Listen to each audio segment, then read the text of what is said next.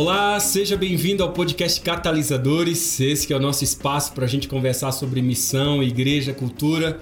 É muito bom nós estamos abrindo uma nova série. Nessa série que a gente vai falar sobre quem é Cristo para nós, qual, a, qual é o papel de Cristo nessa vida, desse crescimento como um discípulo. E eu já gostaria de abrir o episódio, né, essa série com um episódio falando algo no mínimo contraditório. O, o título desse, desse episódio é O Poder dos que Não Têm Poder. Reflete muito ah, aquilo que o pastor Amin escreveu naquele livro Incomparável Cristo e diante de tantas outras reflexões que ele fez também, eu quero aqui ao longo dessa série trazer à tona algumas dessas reflexões que eu acho extraordinária, ah, extraordinárias e que tem sim chegar a tantas e tantas pessoas como chegou até você agora.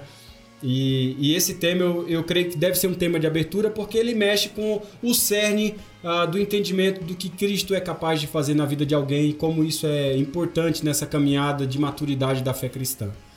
Parece, no mínimo, também né, uma contradição o título, o poder dos que não têm poder, porque no mundo onde, onde a gente vive, né, na sociedade que a gente está, na cultura que a gente faz parte, poder está relacionado com poder. A verdade simples e clara, comunicada de muitas formas em nossa cultura, é que quem não tem poder está fora do jogo. Poder está associado com, com posição, poder está associado com recursos, poder está associado com carisma, com as celebridades, com a aparência, com a inteligência, né? com as realizações acadêmicas. Contudo, antes de iniciar a minha reflexão aqui com vocês, desse diálogo, deixe-me lembrar que existe um, uma contradição também nessa ideia de sucesso do, dos poderes humanos, né? Por exemplo, a história é contada né, que uma certa vez o, o grande pugilista Muhammad Ali, conhecido talvez, né, daqueles que viveram a geração do boxe, a maioria não, a maioria tá na geração do MMA aí, mas aqueles que viveram a geração do boxe, lembra do, do Muhammad Ali, que foi um campeão americano de pugilismo, campeão mundial dos pesos pesados, né? O nome de Ali nunca foi sinônimo de humildade, né? E diz a história que num dos seus voos aí, né, o seu avião começou a enfrentar um, uma turbulência, né, e, e entra nessa área de, de, de, um mau tempo que estavam passando ali. O piloto então anuncia que todos devem colocar o cinto de segurança. E aí as aeromoças começam a observar os passageiros para ver se todos estavam devidamente afivelados e tal. E observa então, né, que a garota ali, a aeromoça observa que Muhammad Ali esse cavalheiro aí, né, famoso, ele estava sem cinto de segurança, né? E ela se aproxima polidamente dele e diz o seguinte para ele: não, o senhor poderia colocar então o cinto de segurança, por gentileza? E diz a história que Muhammad Ali ali, né, na sua arrogância costumeira, lhe responde: olha, super-homem não precisa de cinto de segurança. E a moça, no mesmo fôlego, também lhe respondeu de uma maneira assim fulminante, né? É, mas também super-homem também não precisa de avião. Né? Então, essa história é uma metáfora na brincadeira né, da condição humana, das nossas é, pequenas realizações. Anthony Campolo, por exemplo, escreveu dois livros extraordinários. Né? Um chama-se A Fantasia do Sucesso e o outro chama A Ilusão do Poder. Ou melhor, né, O Engano do Poder. Que é, mais recentemente né, ele um outro cavaleiro chamado Steve Berglass também escreveu um outro livro chamado A Síndrome do Sucesso. E o subtítulo do livro dizia o seguinte: Chegando ao chão quando você alcança o topo. Né? A síndrome do sucesso. O livro discute os perigos morais, interpessoais e psicológicos do sucesso, do poder. Né? É, quando o Berglass ele fala desse livro, ele observa que a, as pessoas que, em geral, exercem poder no processo, elas acabam se autodestruindo. Destruindo relacionamentos, famílias que vão ficando para trás pessoas que se tornam escravas do comportamento destrutivo para aliviar o vazio do coração e da vida.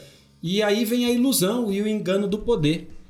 Então eu me pergunto então se a resposta para para essa tentativa humana de poder não estaria realmente em a gente se esvaziar do poder.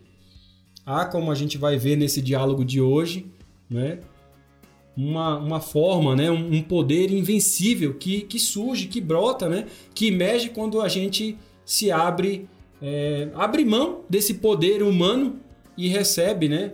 E celebra uma outra forma de poder é, que talvez o Evangelho nos coloca de uma maneira extraordinária, né?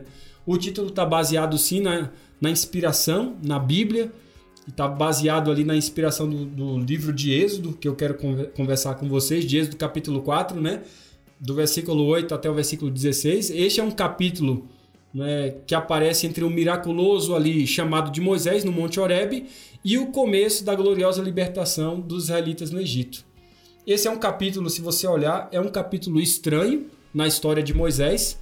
Ele aparece como um, basicamente ali um pequeno entreato no grande drama do êxodo que coloca né, a questão em termos bem claros ali, simples. Basicamente ali é um episódio embaraçoso na vida de Moisés, mas que tem, tem lições absurdas. E aqui nós encontramos aquele tipo de grandeza ou aquele tipo de, de fraqueza, né? Que os bardos da literatura, né? Que os biógrafos eles tentam esconder dos seus heróis. Eu leio bastante biografia e tem algumas biografias que parece que o cara nunca erra, nunca faz coisa errada, né? Até aquele livro A Minha Vida de Pastor, os três os três volumes que saiu, a gente olhava os pastores contando as suas histórias e eu me peguei em algum momento nessa observação de que ninguém nunca teve dificuldade ou, ou sempre foi tudo muito feliz, tudo muito maravilhoso. Não é? Parece que não é assim quando a, a gente olha os personagens da Bíblia. A Bíblia parece que faz questão em dizer que os, os camaradas tinham um coração difícil e que Deus também é, lutava com eles mesmo os amando eternamente. Eu confesso que eu próprio, ah, muitas vezes, me senti desapontado com a leitura do texto de Êxodo capítulo 4. Tá? Porque eu fazia, é, desde pequeno, aquela outra ideia, né? Na minha infância, trazia aí aquele quadro de Moisés como o grande libertador, né? Na minha mente, eu tinha Moisés como daqueles quadros da Bíblia na qual Moisés, né, quase que uma personificação do próprio Deus assim, com uma, uma figura imponente, expressiva, né, quase terrível, de terrível autoridade, completamente imponente, ao mesmo tempo assim com um olhar severo, uma pose dramática. E foi, se você olhar também foi assim que Michelangelo imortalizou no mármore, né? Completamente forte, musculoso, né? Barbado assim, imperturbável, né? Com com seu olhar fixo no horizonte, assim como como que a, aquela pessoa que, que com aquele olhar, olhar no horizonte distante com, com as duas tábuas né, da, da, da lei de Deus nas mãos, como se a própria autoridade da lei dependesse também da autoridade dele. E de fato, se você olhar na filosofia, o próprio Sigmund Freud também, impressionado com essa visão de Moisés, analisou a sua teoria do complexo paterno e escreveu um livro intitulado Moisés e o Monoteísmo, né? onde Moisés se ergue como um símbolo dos temores da infância, da perspectiva do, dos opressos do mundo, né? daqueles que sofrem a opressão, como os filhos de Israel, fazendo tijolos e construindo pirâmides. Moisés, sem dúvida, é visto como um símbolo de força revolucionária capaz de subverter os opressores, né? E o seu nome soa aí como o, o nome de Karl Marx, né, de Mao Tse Tung e, na pior das hipóteses, de Che Guevara, quem sabe até. Eu estou estudando a teologia da libertação e quando você percebe a teologia da libertação, que nos seus dias áureos, né, para aqueles teólogos representantes de milhões que vivem sobre a opressão da América Latina, né, clamando por um novo êxodo, Moisés é sem dúvida um símbolo de esperança, né? Moisés é visto como um campeão destemido da liberdade, um libertador. Mas, contudo, entretanto, para um bom estudioso da, da teologia da libertação e sabe que o negócio não vai muito longe da perspectiva do evangelho, a leitura desse capítulo no livro praticamente destrói as nossas fantasias acerca de Moisés. Aqui aparece um Moisés com lamúrias, com queixas, com infindáveis objeções, cheios de autopiedade, questionando com incredulidade a libertação do povo como um, uma série de escusas. Né? Aqui Moisés certamente não é o super-homem do Sinai, imortalizado por Michelangelo, né? menos ainda um destemido libertador dos teólogos da libertação. Ele aparece aqui apenas como um pastor do deserto, sem qualquer posse, um pobre homem velho que deseja apenas ser deixado em paz, para quem esse sonho de libertação parece ser uma utopia, bem intencionada até, mas apenas uma insanidade para muitos, né? Apenas uma insanidade. Quando Jeová aparece ali cheio de esperança na história, Moisés, na verdade, é o realista do texto. Se você olhar Êxodo 4, Moisés é o realista do texto, enquanto Deus está cheio de sonho para libertar o seu povo, fazer deles uma grande nação. O chamado de Moisés é, certamente aparece como uma extraordinária tarefa na sua frente, Né? E esse chamado é realmente o chamado do insignificante, o chamado do insuficiente, o chamado do inadequado, o chamado dos que não têm poder. Daí o título desse episódio, O Poder dos que não têm poder. Se você ler Êxodo no capítulo 4, Êxodo capítulo 4, versículo 1, ali você já vai ver a primeira, a primeira reação de Moisés, né? Primeira reação de Moisés no capítulo 4, versículo 1, respondeu Moisés: Mas eis que não crerão, nem acudirão a minha voz, pois dirão: O Senhor não te apareceu. Moisés apresenta a primeira objeção dele. E a primeira objeção é: Eles não vão crer em mim. Eles não ouvirão a minha voz e eles dirão: O Senhor não te apareceu, rapaz. Isso é cor da sua cabeça. Essa é a primeira objeção de Moisés. E sem qualquer dúvida, se você olhar para o texto e para o contexto dele, é uma boa objeção. Essa é uma boa objeção. Curioso é que ela também é uma negação daquilo que Deus já havia profetizado no capítulo 3, versículo 18, porque lá no, no capítulo 3, versículo 18, no livro de Êxodo, Deus dissera para ele que eles vão te ouvir, Moisés. Eles vão te ouvir, os líderes vão te ouvir. Eles vão ouvir você. E Deus até chegou a delinear a sequência dos desdobramentos dos eventos ali para Moisés. Mas, como você percebeu aqui já na primeira, na primeira escusa de Moisés, Moisés tem outra leitura dos fatos, né? Contrariando Jeová, ele conhece muito bem quem são seus irmãos, eles sabem que o povo é incrédulo e ele tinha que aparecer ali com muito mais do que uma declaração de que, ah, o Senhor me apareceu, e no final de 400 anos, gente, Yahvé, o Deus de Israel, não apareceu para nenhuma outra pessoa diretamente e agora vai chegar um cara do deserto, desaparecido por 40 anos. O FBI do Egito procurou o cara durante 40 anos e não achou o cara, e o cara simplesmente aparece e diz que Deus apareceu para ele e diz que o povo agora vai ser liberto. O FBI do Egito colocaram a procura em diversas partes e finalmente eles haviam fechado a questão considerando como um mistério não solucionado. E agora Moisés ressuscita da poeira do deserto. Eles não me ouvirão. Né? Eu chamo essa objeção de Moisés de a escusa sociológica. A escusa sociológica. Essa é a escusa que a gente apresenta quando nos baseamos no conhecimento que nós temos dos outros, né? Das outras pessoas, né? Esse é o tipo de acusação baseado no conhecimento que se tem dos outros, né? A gente olha, não, mas eles não vão crer. Não, meu vizinho é difícil. Não, as pessoas, elas, elas não, não vão aceitar. Eles, Moisés, eles não ouvirão a minha voz. Esse é o tipo de objeção que está mais baseado no conhecimento que nós temos das pessoas do que na missão que Deus nos destinou a fazer. Esta é a objeção que, que todos nós temos baseado nos conhecimentos das circunstâncias.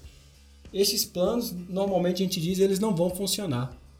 Nós somos muitas vezes, eu percebo, vítimas dessa mesma mentalidade, sabia? O mundo secularizado, né, o mundo pós-moderno, ele não manifesta qualquer interesse pelo evangelho. Não há nada que eu possa fazer, eles não vão crer. É assim que eu ouço muitas vezes. E eu digo também que às vezes nós próprios partilhamos da incredulidade do mundo ao nosso redor, e o nosso engano é o mesmo engano de Moisés em pensarmos que, como o poder parece depender de nós, então a gente depende das circunstâncias ideais, das leis do marketing, né, para que as coisas se ajeitem para a gente poder testemunhar, ser Cristo para as pessoas. Nada mais errado do que essa mentalidade, né? Você certa, certamente, certamente você já ouviu falar da linha de interesse, né? A, a, a, linha imaginária de interesse. Imagina aí uma linha do ponto zero ao ponto 10. Você tem aqui o ponto zero, do ponto zero ao ponto 10, nessa linha. Alguém que está no ponto zero ou no ponto 1 um é alguém que não tem qualquer interesse. Alguém que está no ponto 8 ou no ponto 9, essas são pessoas que já estão aí basicamente nos umbrais do reino. O que nós em geral não lembramos é que Deus, ele pode arranjar circunstâncias. Deus pode mudar pessoas num piscar de olhos. Ele pode. E eu digo mais que aqueles que podem estar hoje no ponto zero, no ponto 1 um dessa linha, Pode, numa fração de segundos, Deus mudar circunstâncias e essa pessoa ir para o ponto 9. Deus pode mudar circunstâncias. Moisés aqui ele vai apresentar a objeção em sua condescendência com Deus e, e Deus ele, ele ouve o seu parceiro humano. Mas de acordo com, com a narrativa, o problema de Moisés não era o problema para o Deus Todo-Poderoso.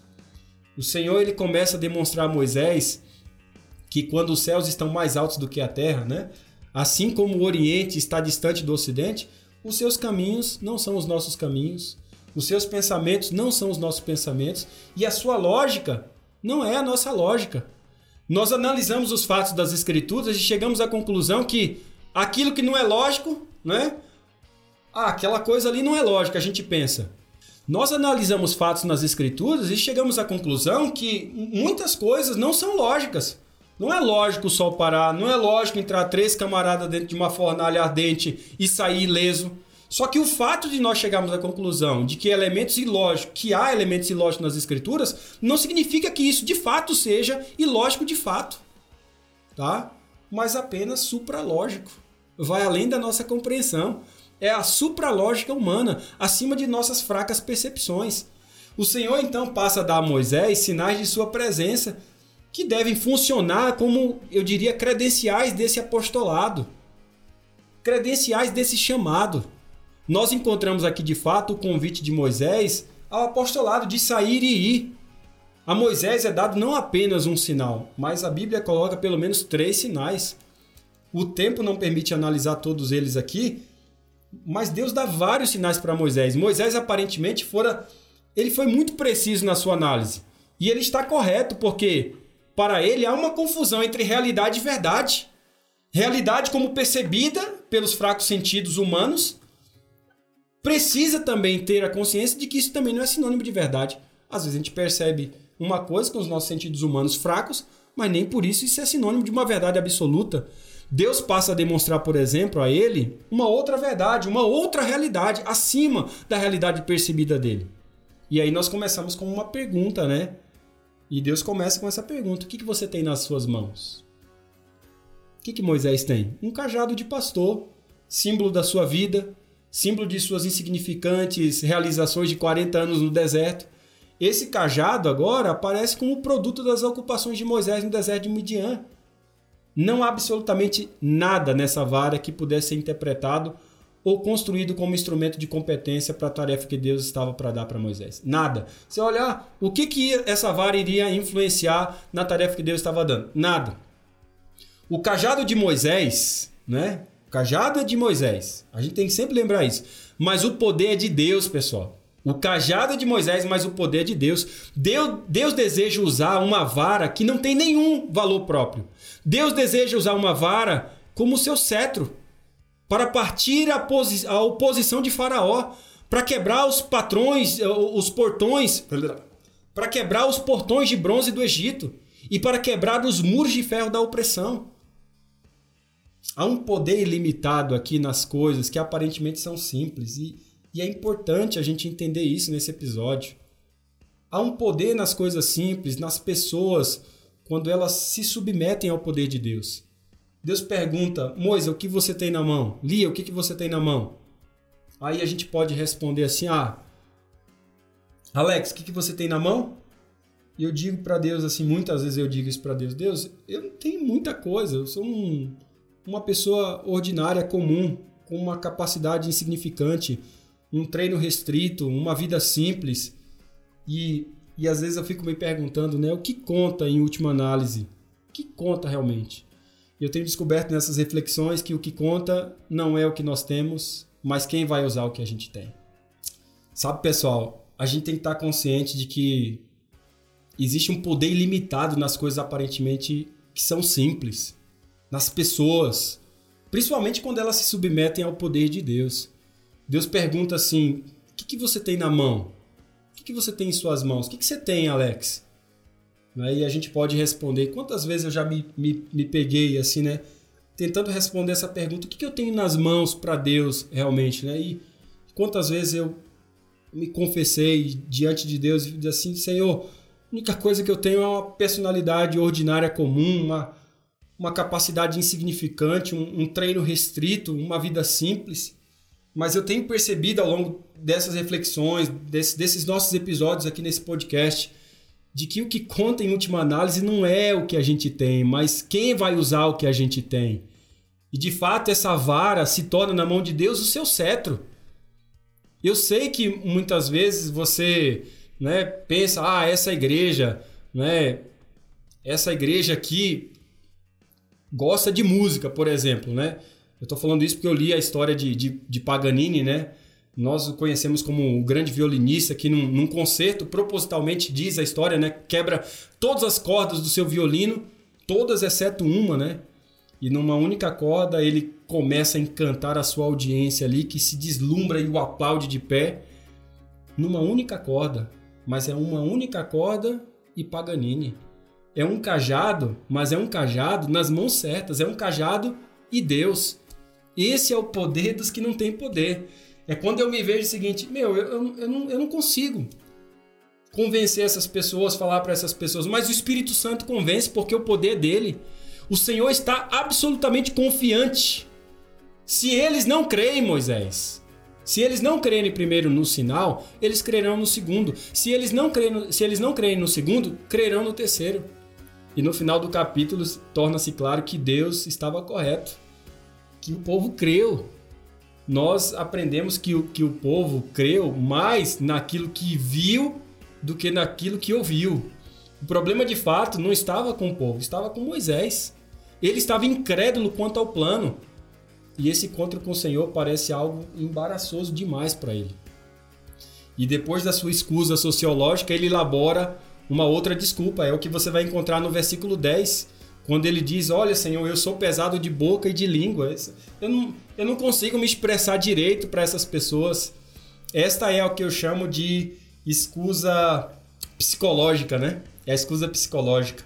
A outra é a desculpa sociológica, é baseada no conhecimento que nós temos dos outros. A desculpa psicológica é baseada no conhecimento de nós próprios. E esta é às vezes mais devastadora ainda, sabe por quê? Porque olhando para as minhas limitações, para as minhas debilidades, para os meus obstáculos, para a minha incapacidade, né? Normalmente eu tendo a focalizar em mim mesmo. E a gente tende a focalizar em nós próprios e aí a gente vai perdendo de vista o poder que, em última análise, está fora de nós e não em nós. O poder que trabalha além de nós e apesar de nós. Sabe? É, essa reflexão, ela, sempre quando eu, eu, trago ela à tona, ela mexe muito comigo, porque ela, ela me mostra de onde eu vim e onde Deus me colocou, e ainda esse sentimento de incapacidade de perceber que o poder vem dele. O poder para esse movimento de plantação, do Acts, do Vintage e tudo que a gente está vendo acontecer de um movimento mundial de plantio de igrejas é somente pelo poder de Deus. Sabe, amigos, antes que, que vocês é, possam terminar esse episódio aqui, eu gostaria que você lembrasse, lembrasse de que o poder não tem a ver com as nossas habilidades. Poder não tem a ver com as nossas desabilidades. Poder não tem a ver com, nem com habilidade nem com desabilidade. Não tem a ver com as nossas inabilidades. Poder tem a ver com a nossa disponibilidade. Tá? Você está disponível para Deus te usar poderosamente? Por isso que Ellen White afirma que nós devemos aprender nós necessitamos aprender a desviar a nossa atenção das circunstâncias para focalizar aquele que pode mudar as circunstâncias. O problema é o foco muitas vezes. Moisés julgou que para assumir uma tarefa dessa magnitude, ele necessitava de uma comunicação persuasiva. Mas a realidade é outra. Ele é pesado de língua, diz o texto. E essa expressão quer dizer exatamente isso. Ele é pesado de língua, é incapaz de se comunicar com eficiência, com eloquência. E isso é uma condição persistente, isso é um problema crônico de sua vida, uma desabilidade crônica. Eu nunca fui eloquente, ele diz, eu nunca fui eloquente, nem outrora e nem depois que falasse ao teu servo, porque eu sou pesado de boca e pesado de língua. Finalmente, nós temos aqui a impressão de que Moisés ofereceu a escusa definitiva ele está dizendo, ó, oh, o Senhor de fato, o Senhor é o Senhor mesmo. O Senhor disse que o Senhor é. O Senhor, o Senhor é Yahweh, o Deus de Israel, o Criador. Mas eu, quem sou eu? Eu sou o velho Moisés, pesado de boca, pesado de língua. Moisés está enganado, gente, ao julgar que eloquência é apenas uma questão de comunicação dos lábios. Há outros tipos de eloquência, há outras formas de eloquência. Há a eloquência do silêncio. Há, sobretudo, a eloquência dos atos a eloquência do caráter, muitas vezes muito mais persuasivos, ó, ó, de longe, do que a eloquência do discurso. A reivindicação aqui da inadequação de Moisés é um tema recorrente no Antigo Testamento, mas também é recorrente no Antigo Testamento de que Deus torna o fraco forte. de que Deus transforma né, o insignificante em poder, do último para o primeiro. Isso é Deus, gente. O significado teológico aqui, fundamental, é o mesmo. A palavra é de Deus, o governo é de Deus, de Deus é autoridade. A libertação pertence a Ele, não vem do homem, não importa quem seja o homem. Muitas vezes a noção de. Essa noção da gente recitar as nossas limitações parece ou passa por humildade. Também acontece isso, né? Mas humildade que apenas relembra as deficiências sem contar com o poder daquele que não conhece limites não é justificada de acordo com o Evangelho. Deixe-me enfatizar algo fundamental, além daquilo que, que disse. Disse antes para você de que poder não tem a ver com habilidades, com desabilidades, ou, mas com disponibilidade. Né? Além disso, eu diria para você que limitação não pode ser considerado como desqualificação. Em outros termos, né? Em outras palavras, limitação, não é sinônimo de desqualificação, porque no serviço de Deus não existe qualquer relação entre aquilo que nós somos e aquilo que nós podemos fazer se não tomarmos em conta o sobrenatural. Observe, quando você olha o texto de, de Êxodo 4. Observe a desabilidade de Moisés. Também não há nenhum problema para Jeová, é isso aí? Quem foi que fez a boca do homem? Você acha que isso é um problema para mim? Quem foi que fez a boca? Fui eu. Deus relembra o seu poder criador. Ele afasta com um só golpe a segunda escusa de Moisés. Tanto a desculpa sociológica quanto a desculpa psicológica são boas desculpas. Mas se não tem nenhum lugar diante do Senhor, o que, que sobra? Nada. Além além de Moisés, né? Totalmente despido, sem qualquer escape, sem qualquer lugar para se refugiar. Ele tinha apresentado suas objeções, mas elas haviam sido demolidas. Moisés, então, se você ler o texto de Êxodo 4, Moisés então tenta a sua última roda, a sua, sua última rota de escape, né?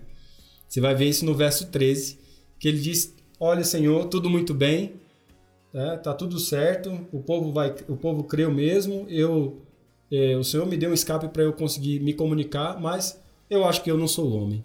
É isso que ele diz no versículo 14. Eu, no versículo 13, eu não sou homem. E no versículo 14 ele acrescenta, né? o próprio texto acrescenta, diz que a ira do Senhor se manifestou diante de Moisés. Eu nunca pude ler esse verso com uma nota de, ao mesmo tempo, de humor nas suas entrelinhas, né? De humor, mas, mas também de contrição, mas, mas de, de, de humor. Aqui a dúvida de Moisés passa a se tornar desconfiança, e a desconfiança se torna rebelião, e por isso a ira do Senhor se torna contra ele. Mas o mais curioso é que o Senhor não é facilmente dissuadido. Moisés ele não pode escapar facilmente de Deus. O Senhor não torna as coisas mais fáceis para Moisés e ele não torna para nós também. Em lugar de enviar uma outra pessoa, né?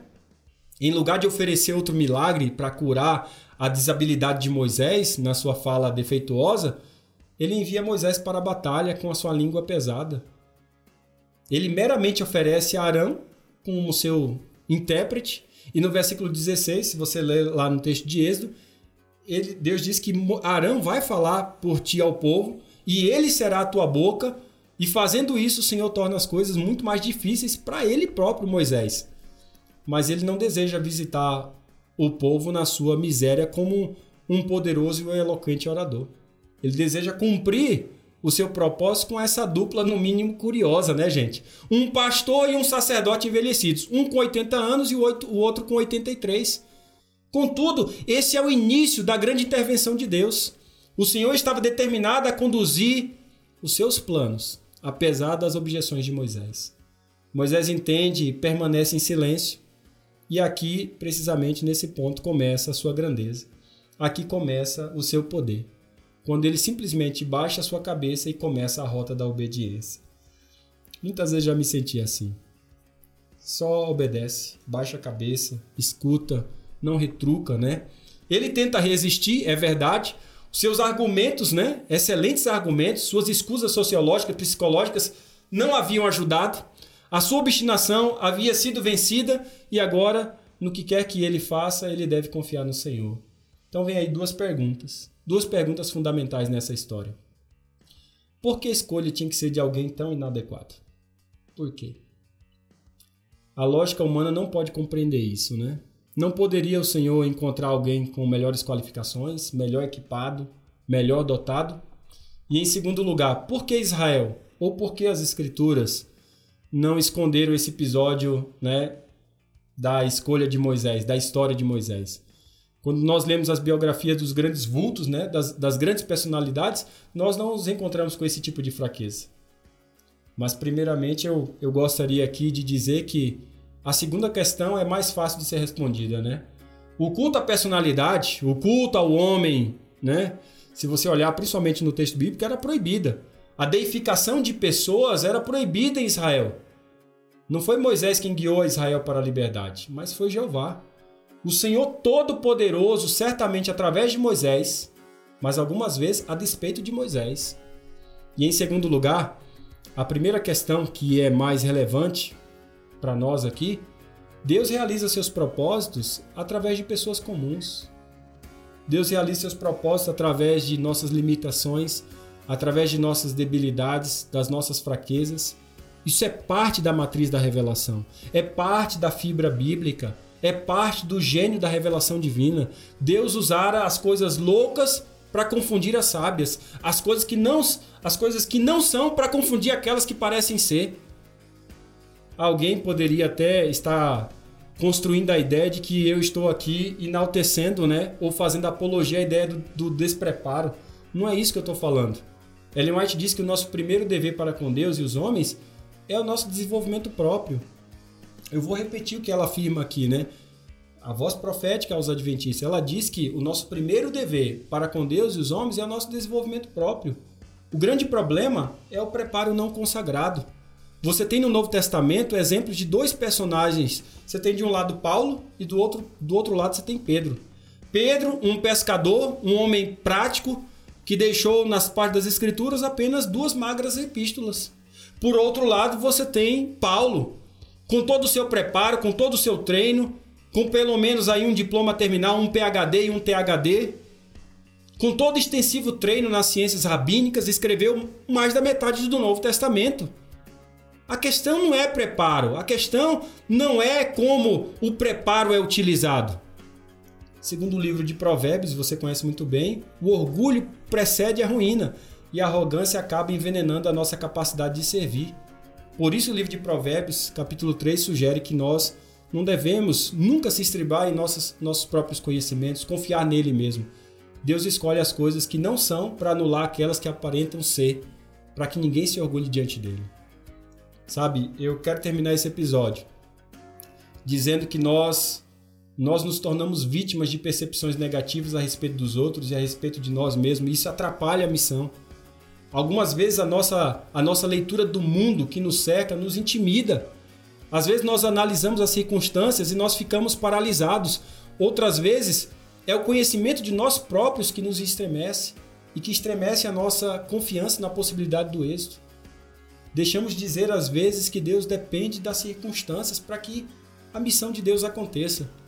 Sabe, meu querido amigo, você que está me ouvindo agora, quando Deus ele toma Moisés e ele tem Moisés nas suas mãos, ele está repreendendo a essa compreensão, a todos nós, ele está repreendendo essa compreensão de pensar que sucesso tem a ver apenas com o nosso talento, com preparo, com poder, com sucesso. Sucesso tem a ver com a ação divina. As pessoas a quem Deus escolhe, as pessoas a quem Deus envia, são aquelas que, não podendo confiar em si, passam a confiar naquele que tem todo o poder, naquele que é o pastor das estrelas, naquele que é o Alfa e o Ômega, naquele que tem a chave para todas as portas. E assim eles eles se tornam canais através dos quais o poder divino pode fluir. Sabe? Sucesso no serviço de Deus não repousa na nossa condição mas na nossa disposição. Não esqueça disso. O que realmente conta não é a nossa habilidade, inabilidade ou desabilidade, mas a nossa disponibilidade. Limitação não é sinônimo de desqualificação. E o livro de Hebreus oferece aí uma série de testemunhos, inclusive está lá o testemunho de Moisés, e você pode ler isso aí em Hebreus 11, 21, né? que está em paralelo com Êxodo capítulo 4, versículo 20, quando Moisés, quando de Moisés é dito na narrativa, né? toma o cajado e vai para o Egito. O texto bíblico diz que Moisés tomou na sua mão a vara, só que agora diz que a vara era de Deus. O cajado não era mais de Moisés. O cajado era de Deus. Eu quero dizer para você que você precisa deixar Deus tomar tomar o seu cajado. Tomar aquilo que, que realmente é o sinônimo da atuação de Deus na sua vida. E ao tomar a sua vida, você vai descobrir o poder daqueles que realmente não têm poder. Se isso falou ao seu coração, porque isso parte de reflexões minhas pessoais, daquilo que me sustenta, compartilha com outras pessoas se foi bom para você. Eu acredito que no próximo episódio, quando a gente vai falar sobre as faces de Cristo e como essa face de Cristo ela faz sentido na minha vida e faz sentido na vida de tantas pessoas e pode fazer na sua também, torna a nossa vida com outro significado e a gente vai entendendo de que o verdadeiro poder emana dele e é nele que nós vivemos e existimos. Um grande abraço para você e até breve.